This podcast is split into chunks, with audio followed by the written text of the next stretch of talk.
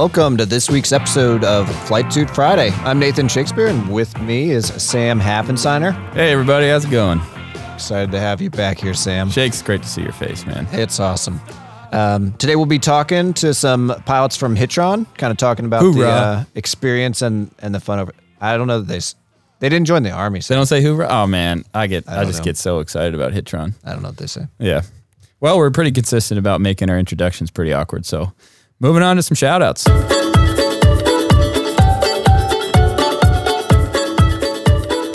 All right. Uh, our first shout out today is to Kevin Dove of Air State Miami. Uh, he was recently awarded the Military Outstanding Volunteer Service Medal for his work with the Plantation Fire Department. Uh, that should be some uh, great OER fodder. Um, but uh, yeah, really nice job down there, Kevin. Love to see those uh, Echo pilots succeeding. Yeah, man, way to step out of the cockpit and uh, volunteer. That's great. We also got uh, Chuck here. He is our AV specialist. Uh, the reason why this podcast sounds the way it does and we don't sound like complete idiots is uh, Chuck spends hours uh, slicing this all together and, and making it sound professional. So, hey, uh, Chuck, awesome job, and uh, we appreciate it. And, uh, you know, of course, Ryan, he, he does an okay job as our producer. Yeah, if you hear the CO taking credit for it, it's it's Chuck and Ryan doing all the work behind the scenes. All right, folks, that uh, little jingle there is uh, for our news segment. And uh, I know we talked about the Delta Dash 1 uh, a couple, probably months ago now, the time you're listening to this, but an update from the pubs division. Uh, at this point, hopefully it's already been approved and uh, sent out to the government print office, but they've got uh, the performance charts that are updated for the Echo. They just placed those in the new Delta Dash 1. Um, and as soon as they get that sent to the GPO, it's three months. So they said four to six months from uh, January. So hopefully uh, we'll be seeing this uh, anywhere this anytime this summer. So hopefully we find the funding for it too. All right, folks, today's episode, we're focusing on the Coast Guard's very own helicopter interdiction squadron, doing that sweet, sweet airborne use of force and uh, sending our helos on ships all over the world downrange. Um, got two great guests, and uh, we're excited to start. Who do we got on the phone today? Hi, everybody. Uh, so I'm Lieutenant Rachel Ritanek. I'm one of the pilots down at uh, Hitron, um, the Coast Guard.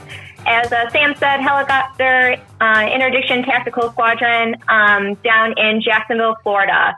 Uh, this is going on year number two for me. Um, I'm currently what's called an MQ, so a mission qualified um, uh, pilot down at Hitron, and I'm currently in my upgrade syllabus to be a mission commander. Uh, first flights were uh, just the other day. All right. Uh, looking for my upgrade. Yeah. Ra- Rachel, that's that's awesome. You sound excited. I know you personally, and you're always a uh, a very happy, excited person. We're stoked to have you on. Uh, Where were you Thanks. before Hitron, Rachel? Uh, so before Hitron, I was up at Air Station Detroit, up in Michigan. I was there for about three and a half years, uh, and uh, flight school was my first assignment for the Coast Guard after graduating from the Coast Guard Academy in 2013.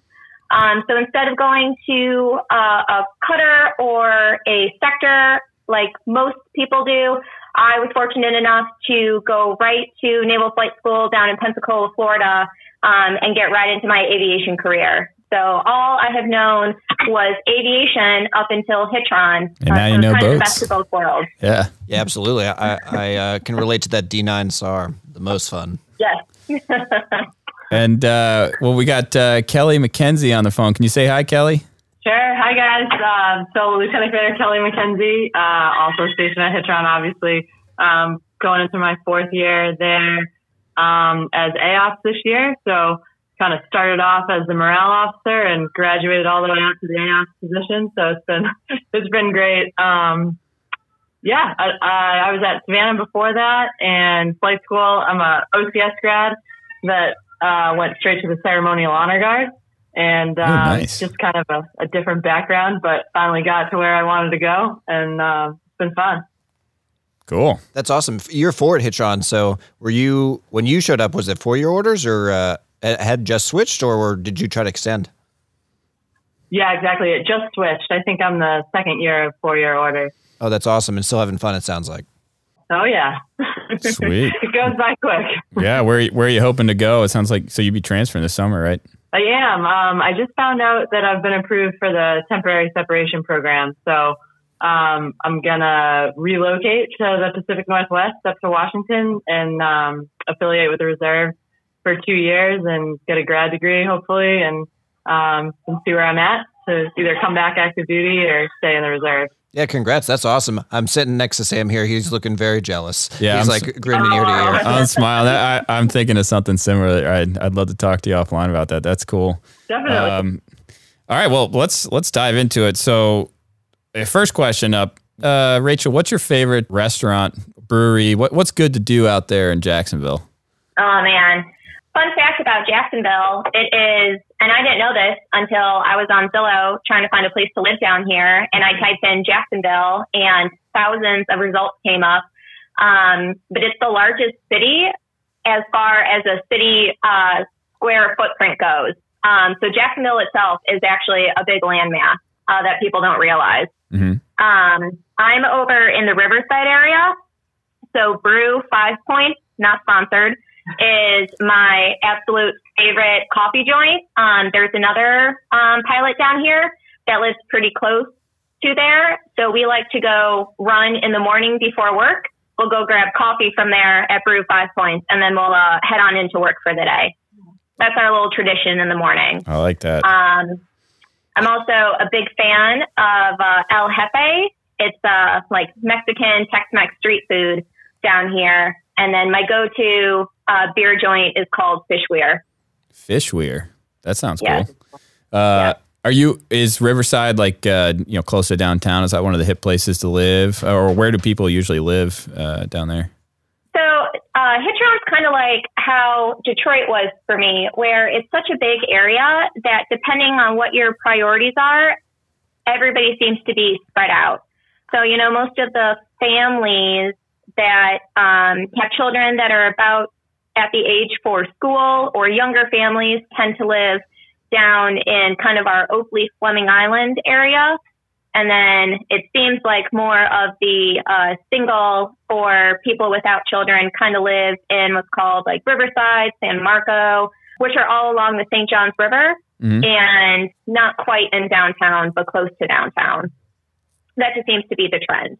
Cool. Um, but yeah, I'm I'm in Riverside, right on the St. Johns River, pretty central and local to everything. Works a half hour one way, and the beach is a half hour the other way, so it's not a bad spot. That's awesome. Is that the same river you guys fly down, or I've seen like videos of Hitron flying down? Sure is. Um, it's it's a pretty big body of water, um, and that's where we actually do all of our training with our own small boat. We call it the TTV for when we're uh, downrange. Sweet. Um, uh, Kelly, you have a family, right? You are you living downtown or you in a different area?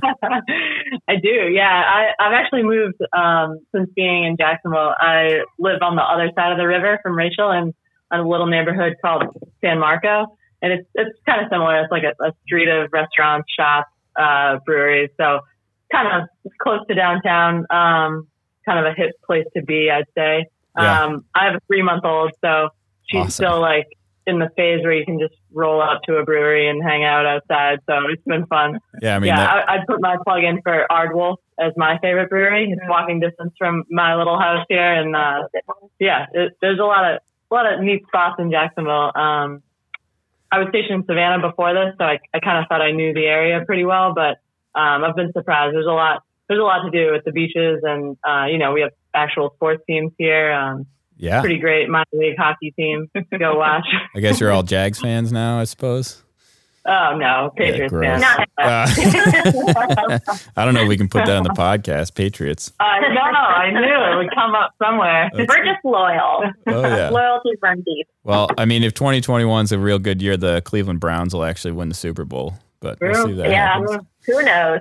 Uh, good, good stuff. Um, all right. Well, uh, one question for for me is, uh, you know, like you talk to a lot of pilots, and, and Hitron is typically not high on their list. Uh, did either of you want to go to Hitron? Rachel. Um, Yeah, don't say the wrong thing. So it's um this is a I don't want to say difficult, but it's going to sound like I'm pandering and I promise I'm not. Um but Hitron was the reason that I originally wanted 65 in the first place. Um, like like I kind of alluded to earlier, um, you know, I I saw it as the the perfect combination marriage um, between the aviation world and the underway world.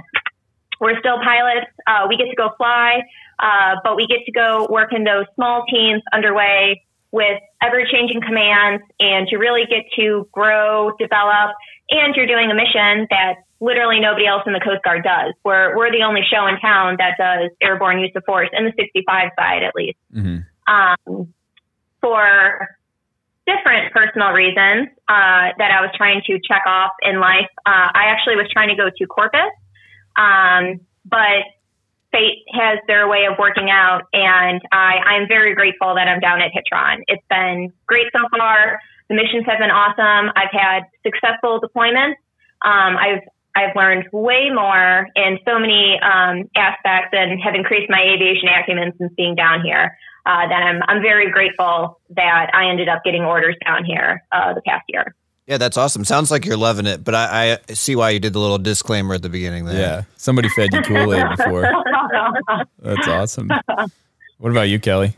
Yeah, I think um, uh, I think I approached it a little differently than Rachel. I think maybe because I I did not know much about Hitron, um, much about the mission at all, much about you know like the lifestyle, what work life balance looked like, um, and I felt like during my tour in Savannah, I just loved search and rescue so much. I got to go to AHARS in my last year there, which is like it's amazing that someone from the low country gets to go all the way out there and, and do that type of flying. So I was really, you know, bought into the, the SAR aspect of our job. Um, and I, I did not want to go to Hitron. I said, uh, I'll go to Atlantic City. I'll go wherever you need me. But, but that year, you know, there was a, a huge need for Hitron. And I, you know, to be honest with you, completely honest, I was kind of doing a little kicking and screaming like, oh, this is, this is crazy. I can't believe I have to go there. I said I'd go to Atlantic City type of thing. Uh-huh. And, um, and I think that's true for some people, but I think it's true because they don't know about Hitron. They don't know what we do. They don't know how great a place it is. So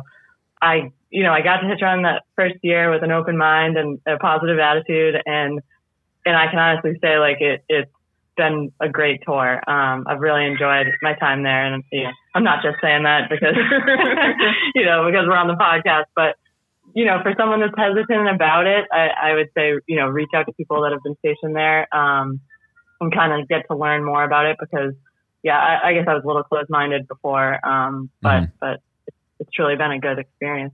Yeah, I heard it. It had switched from three to four year orders, partly because a lot of people were really interested in and extending was uh, on a lot of dream sheets departing there. So, um, yeah.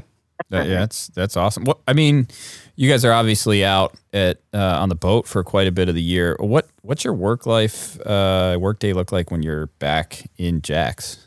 Yeah, I would say uh, that's probably one of the perks of Hitron. Um, you know, you are on a on a boat for part of the year, but when we're back at the unit, um, it's a lot like Mobile. Like it's, it's a training unit, so Monday through Friday uh, is, are the only days we work. The CDO duty is is pretty relaxed. It's a cell phone duty, so you take it home at night um, and don't have to spend the night like we did, you know, at other SAR units. So, you know, coming out of a SAR unit where you know your last month of duty, you stand eight duties and bag out on all of them. Like it, it is refreshing to go to a, a unit where you know that if you're not on deployment, um, you have a pretty good work schedule. Mm-hmm. But part part of the balance with that too is, you know, we're we're gone and we're we're away from our families. So when you're home, you're home. And um, command has been very good about letting us take our personal time and do the things that you need to do. And it, it, it truly is when you're home, you're an adult, do what you need to, um, get, get your work done. But as long as your work's done and you're meeting your mins and everything, you know, we're, we're allowed a little bit more freedom. Um, but I would say the other half of that too is when you're out on deployment, work life is also pretty great. You're out there flying. You're, um, if you're the uh, mission commander, uh, you're the department head for aviation, really. So you're busy, but it's uh, your your focus is while you're downrange. Your focus is to fly and to execute the mission safely.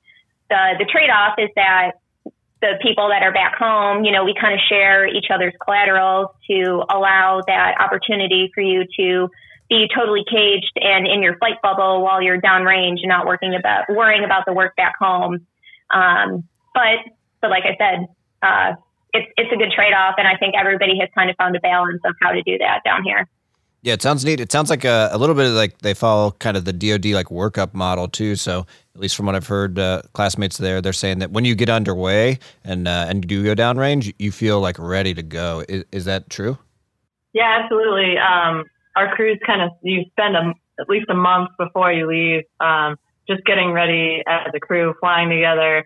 You know, getting all the paperwork that needs to get done together. Um, you're in comms with the boat that you're deploying to uh, pretty regularly, and getting them ready to kind of have you on board. So um, I would say that that's another bonus about being a Hitron for that month before. We really try to you know shed extra responsibility so that you can kind of focus on getting your crew ready to deploy. Um, and you know, before you get on the cutter, we're we're flying with them, um, doing a couple training events just to be prepared to execute the cases that we do. Mm-hmm. Yeah, that, that's awesome. Uh, in a nutshell, Rachel, what's your mission at Hitron? What do you guys do?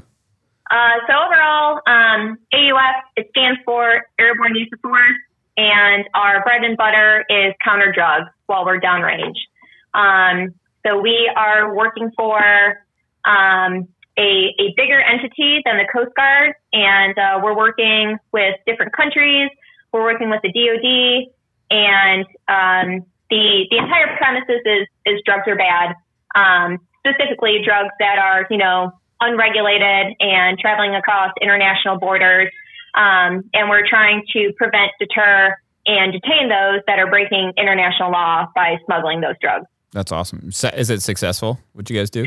Yeah, um, it's, uh, inc- I mean, pretty successful. Um, the, the big hashtag for Hitron last year was 20 and 20 for uh, $20 billion in um, drug seized by 2020. And we surpassed that. And uh, we were already at like over 20 into the 21 range. Wow. Um, so super, um, super successful unit. And, you know, that's, that's a different aspect that's kind of neat about it. Um, uh, Nate mentioned it, D9 SAR. You spend countless hours flying cases, bagging out, flying on some things that you go, hmm, I, I don't really want to fly on this pool toy today, but here we go. Six hours later, you're bagged out, and then you find out that, um, thankfully, uh, the person is safe and their pool toy just floated away. But, you know, still, um, still kind of hard sometimes to not have those tangible results when you hear other friends from different SAR units that have amazing life saving cases. Um, but when we're downrange, drugs are moving quite often, and uh, we're we're pretty successful down there. And to uh, to have a case uh, completed in front of you is uh, pretty immediately rewarding and satisfying. To, you know, have that very tangible result right there in front of you. Yeah, it sounds like uh, the the amount of resources uh, that get thrown at search and rescue. For your example, like the uh, the pool toy case, uh, you know, it's a little sector kind of working together with the air station, maybe a small boat station to to figure out what happened to this pool toy. But yeah, when you're downrange, you guys have a ton of support um, trying to trying to get the mission done. Yeah.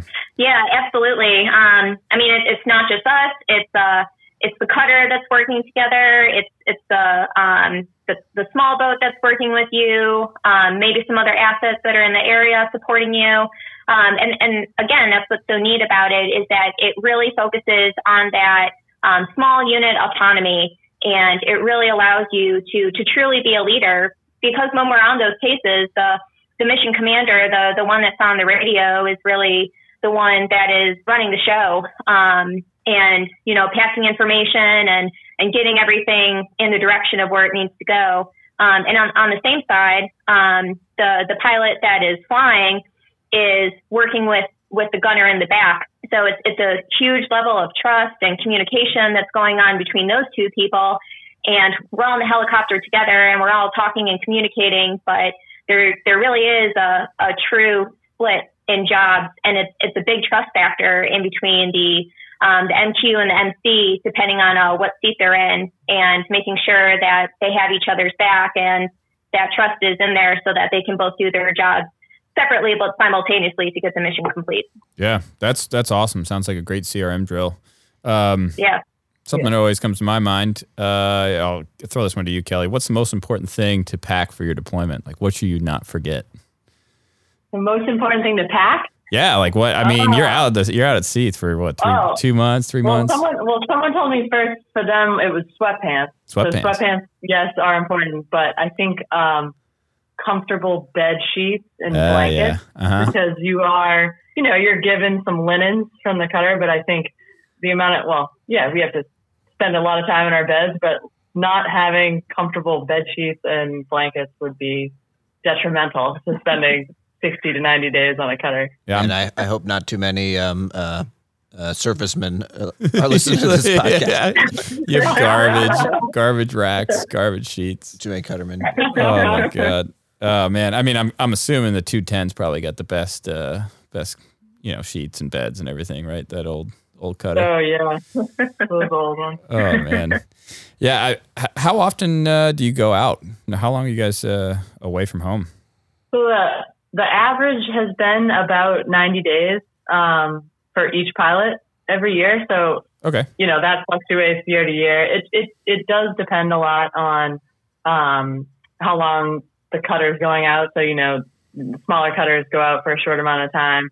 Obviously, the larger cutters go out for longer. So and we try to keep a pretty equitable balance in the schedule. So you know, my first year I took two longer deployments. So you know, my days were more around 115 days. So the next year I had you know, maybe 75, but, but on average, it should be around 90. Um, we're able to kind of crew swap depending on the patrol and, and where the cutter's going. Um, you know, that's changed in the COVID environment. So we don't really do the shorter deployments. We're, we're sending people out for longer deployments on the cutter for the whole time. Um, Yeah. but Do you have do you have good heads up on like when you're gonna go to? Is it something you can plan? Yeah, we do. We, we get family? the schedule. Um, we usually get it for the whole year, so uh, people know their schedule for, for probably the next nine months or so.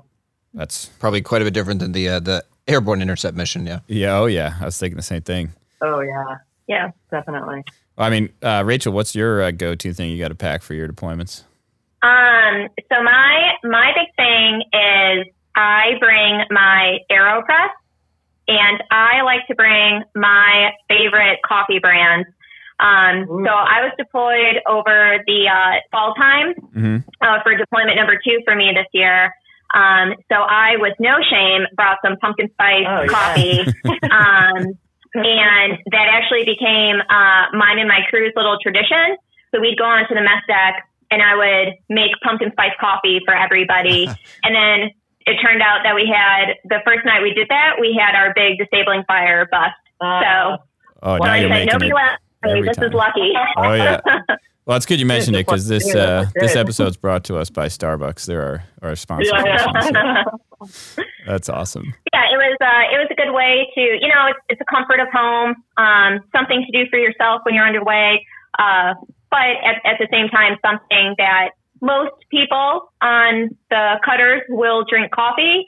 Uh, and if you offer them coffee that's not the same mess that coffee they've been drinking, uh, it doesn't really matter what it is. They'll they'll sit down and, and have a conversation with you, and it's just another way to connect with the crew for a thirty cent scoop of coffee. Yeah. It's like it's like a bartering tool or something. Yeah. Yeah. Yeah. Yeah, and so uh, you guys do some pretty pretty wild flying out there. Uh, Rachel, have you had any um, eh, good flights where you know you, you got that adrenaline pumping, and um, you may have been in a situation where you you probably weren't when you were up in Detroit? Um, yeah. So, uh, so one of the the other missions that um, Hitron does, it's it's not specifically a SAR unit, but you know we still do medevacs and we can still respond when um, they have a, a search for us. Um, we we just can't hoist down at Hitron. Um, we we don't re- maintain our hoisting proficiencies like the rest of the SAR units do.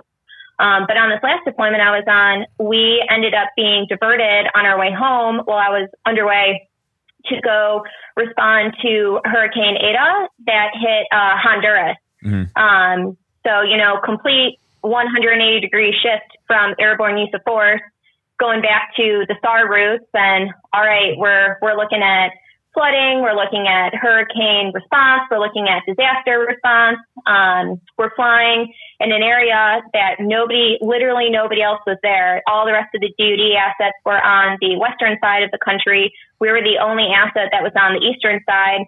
And, you know, working for the, the DoD and the joint task force that they had, they pretty much said, you guys are the experts in it. Go for it. Do, do what you need to do. Um, you know, doing um, mountain flying and torque management, and it's, it's high, it's hot, it's humid.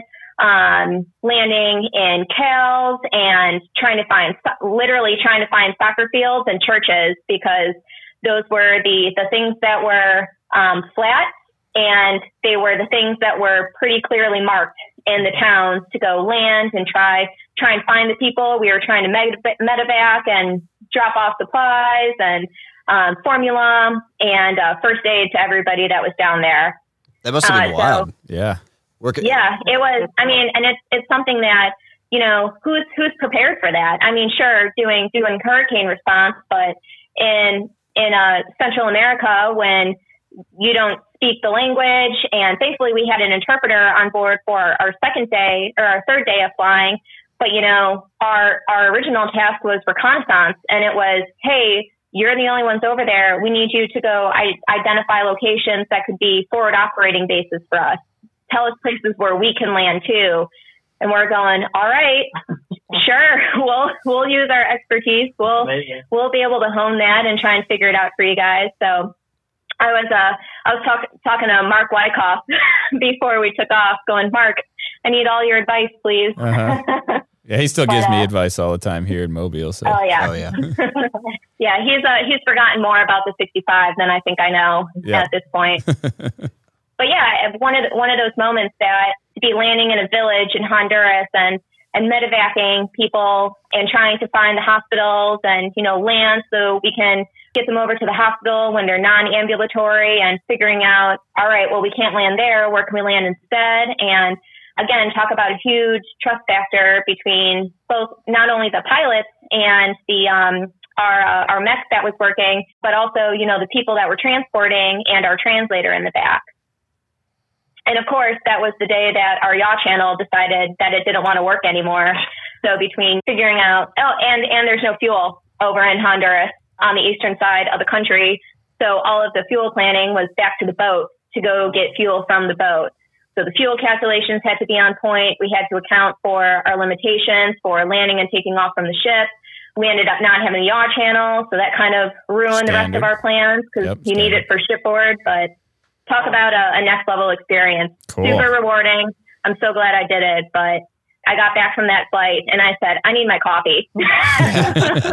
That's awesome. Uh, Kelly, did you have any? I mean, I'm sure not the same uh, no, hurricane stuff. Incredible. But, I'm yeah. like, man, it's been four years here and I haven't done anything like that yet. You know, I mean, I think that just goes to say, you know, goes to speak to how each deployment is so different. You know, like not only is the cutter different, your crew's different. Like every time you go out there, there's something else thrown your way that it might be in the airborne use of force realm, but it might not be, and it might be something you've never done before. Um, and I think that's the challenging piece that, you know, when you become an aircraft commander, you have a whole new level of responsibility. Um, you know, so much is expected of you in the judgment decision making realm, but when you become a mission commander at Hitron, it's like, well, you're down in South America, Central America, offshore, and you're the only, you know, aviation expert you're the only expert on on our type of flying, and then you know you have to dig back to your roots with SAR when these hurricanes pop up or you know a medevac happens. I think all, most of us have done a medevac from the ship, whether it's um, you know someone on the crew or or someone that we pick up running drugs, but but nine times out of ten, you have to figure out how to fly into a foreign country mm-hmm. on your own with you know a sat phone calling back home. So I think it it just it just speaks volumes of you know what type of responsibility we, we place on the mission commanders that are um, that are out there. That's pretty cool, Rachel. Yeah. Uh, Kelly, do you have a favorite uh, drug bust case? Favorite drug bust case? Ooh. You remember your first one? Um, I don't. Yeah, I. I too think too would many to count. Too many to count. There's, there's so many to count.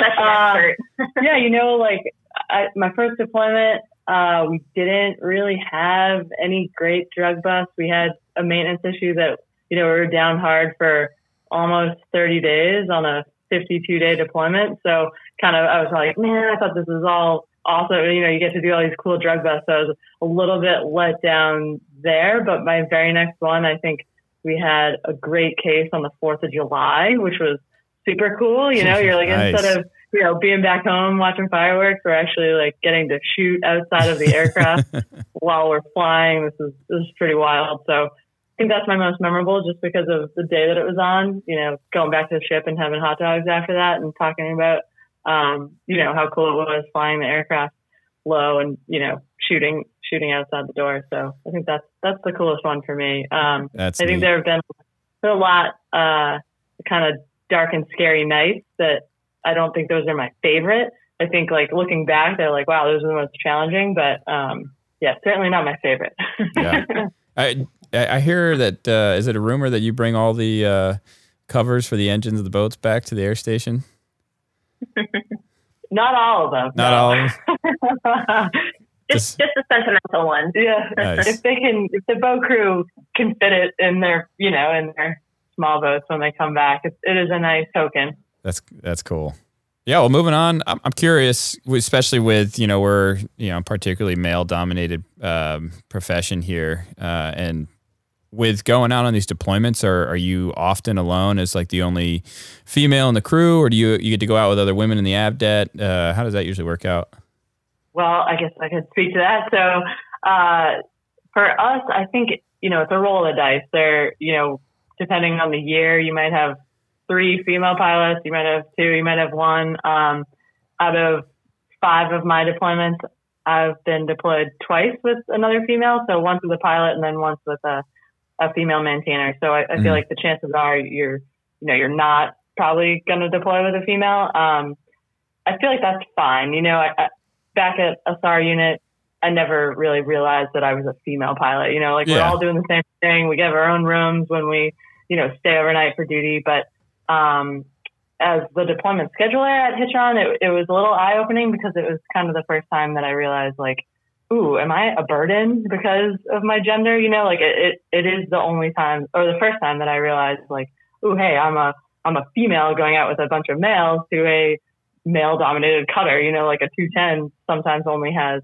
um, male crew members. So Right. it, it was a little eye opening in that sense. Um, not in a negative way, more I'm just like a, okay, they need to make adjustments because I'm coming. And I, I didn't love the way that felt, you know, like I was like, oh God, I wish I didn't have to kick that ensign out of his room just because I'm a female. But I think everyone, you know, it's not a negative thing. No one's looking at you like, oh, great, they brought a female, now they have to kick you out of the room, but type of thing. But um, it it was enjoyable when I deployed with another female pilot because we shared a room. So you know, after flights, you can, you know, kind of debrief extra long in there, and you know, you're you're staying with someone that um, you're flying with every day. And and then with the female mech, we also you know shared berthing. So she was new. We, you know, we went over EPs, we went over checklists. Uh, Mhm. You know, I learned a lot from her, and I, and I hope she learned a lot from me. But you know, the other deployments, I was paired up with a cadet from the academy and, you know, a, a JG that's in the afloat community. So I think that was super valuable. Um, I've kept in touch with the cadet to date and happy to announce that she's going to flight school. All right. That's awesome. Nice. did a good job. but, you know, like it, it, I mean, it was really cool. And I think that's kind of something from someone that went to OCS that didn't go to a cutter. Uh, it's just been awesome to create relationships with people in the Coast Guard that aren't in aviation because we're, you know, we're in our own little aviation community and you, we, we all kind of think alike and we all kind of have the same ideas. But when you're on that cutter, you, you just kind of make friendships and become mentors and, you know, maybe you find a new mentor or someone to keep in touch with. So it's, it's been kind of cool being the, the odd girl out, I guess, to, to have to live with someone else that's not on your crew. Yeah, that's really fascinating. You say that you hadn't even necessarily noticed that was uh, like uh, something different until you said you were scheduling, and then you're like, oh, this is like perhaps like a burden Yeah. for someone. So that probably speaks like Yeah, pretty good to the way we do business on like a day to day basis. Yeah. Absolutely. Yeah. Yeah. I had the opposite experience. Um, so two deployments, but three cutters I've been on. Because my first deployment, we ended up doing a cross deck um, to a different um, cutter and doubling our deployment day. But um, both both those deployments, I was the only female in our AVDET in our uh, aviation detachment, and there was nothing nothing weird, nothing different. You know, it was just the mission commanders happen to be males and you are the MQ and you happen to be a female and that was it. Um, the, the first boat I was on, the Northland, I was able to room with um, somebody who had actually gone to school with my sister. Um, so Cool. that was neat. And same same as Kelly said, you, you develop a really good friendship and you develop a relationship with uh, the other people on the boat, specifically the females. You know, I, I had my my bag of nail polish, and when they had things that you know they wanted to ask about, but didn't necessarily feel comfortable asking somebody in their command, not necessarily for a negative reason, but you know, hey, you're a female that's not that much older than I am. Can I get your advice on this? And say, yeah, absolutely. And you know, we'd paint our nails because we can do that now in uh, lighter colors. Oh, flight deck yoga, Yeah. sunrise and sunset. yeah. Or um or you know, um on this this last deployment I was on the on the Seneca, I ended up rooming with the ops boss who I had known from school, um, not necessarily friends with her, just different social groups and like knew of one another. And it was a cool experience and very eye opening seeing how the ops boss level works from a completely different standpoint. And then from twofold, being the person that works with her and how integral our jobs are for each other. Yeah. And like I, I still keep in contact with her. We're really good friends. Um, that coffee I brought on the cutter, she ended up sending me some of it for Christmas because she knew I liked it so much. Um, so you know that's that's the cool aspect of it. But in all honesty, the the more I've been in Coast Guard aviation, um, usually it's it's not the people in the Coast Guard that seem to make a big deal about women in aviation, specifically women being pilots. It's usually when I'm in an air show or, you know, talking to people outside of the military community. We had mentioned it before that, you know, one of my best friends from Naval Flight School is down uh, in the same area of you guys. And, you know, she's back as an instructor as well. And it, it seems to be that it's becoming maybe not the norm, but, you know, uh, people aren't quite batting eyes anymore. Even with um, Hitron is high 40 pilots, low 40 pilots in our wardroom. Um, and there's only five female pilots here. Right. But you know, we're we're still integral. We we still talk to everybody. We have a pretty good rapport. It's just another five pilots that are in the wardroom, and Yeah. that's it. And half them work for Kelly. yeah, that's right. yeah, exactly. Uh, that, that's how it should be too. Um, Yeah. ha- have either of you had an instance on a deployment where a CO or ops boss has asked you to launch on something that you were not okay with doing and and uh, had to tell them no, and ha- you know what that experience was like? So I've had maybe not necessarily um, ops bosses or CEOs that you know were, were pushing for us. It was that question of, hey, are you guys ready to launch? Do you feel comfortable with this? You guys are the experts. We we defer to you, and we whatever you're comfortable with, you're the ones flying. Um, so I I personally have not experienced any of that uh, that necessary pressure to go fly. It's always been a conversation that has been left with us to make the final decision. That's awesome. That sounds like a, a really healthy relationship. Yeah.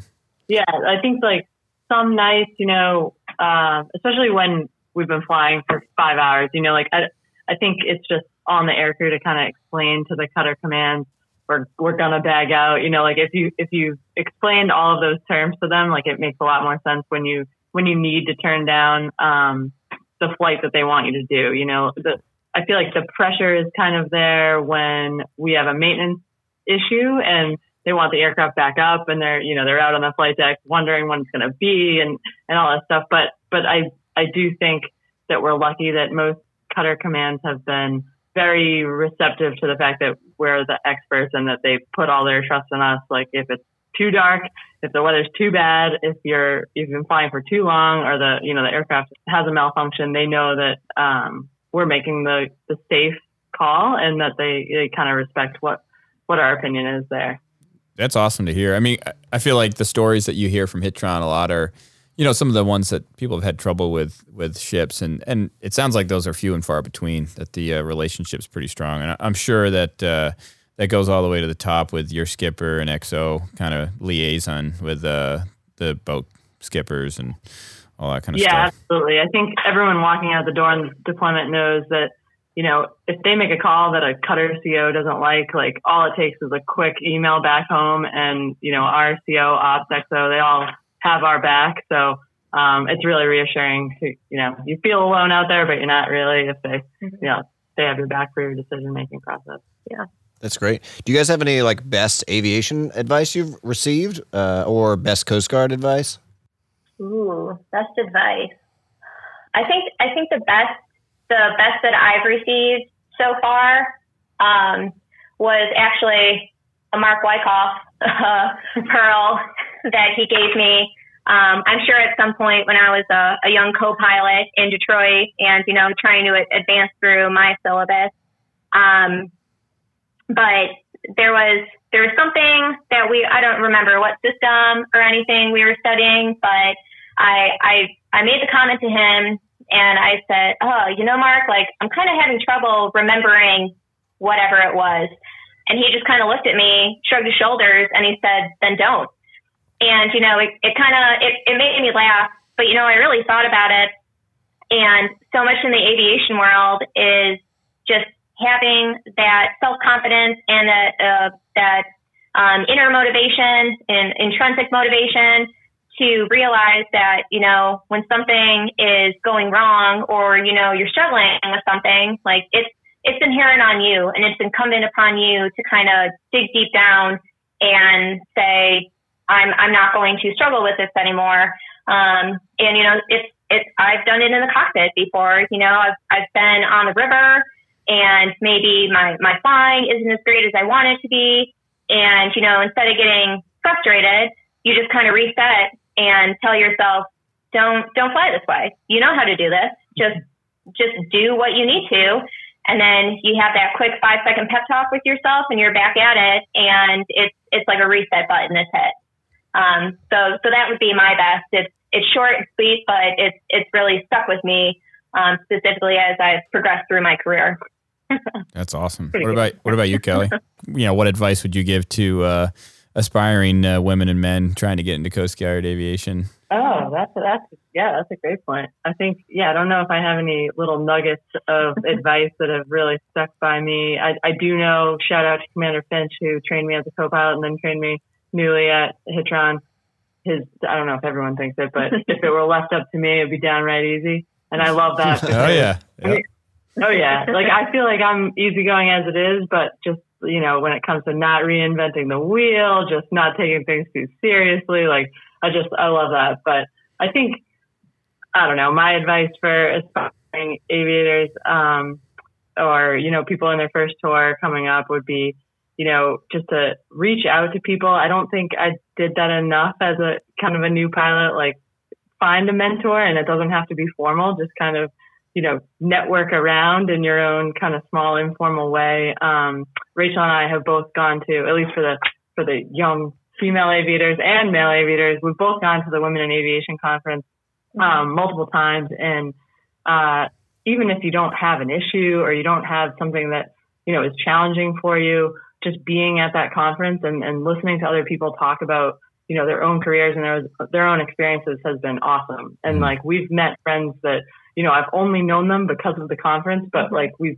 make plans to see each other. We make plans to, you know, go back to the conference. And so events like that are awesome. And, um, you know, if there's not someone you work with that, you know, you're, you're not finding a mentor that you work with, just kind of reach out to a friend and they might know mm-hmm. someone that has a personality like you. And yeah, I just, I just think that's so important. Um, I did like a sea cadet panel like this before and I said, you know, for people that want to be a pilot, but they you know, they're not technical. They don't have a science degree. They don't, they don't really think they'd be good at it. I'd be like, look at me. I majored in sociology and I have horrible eyesight.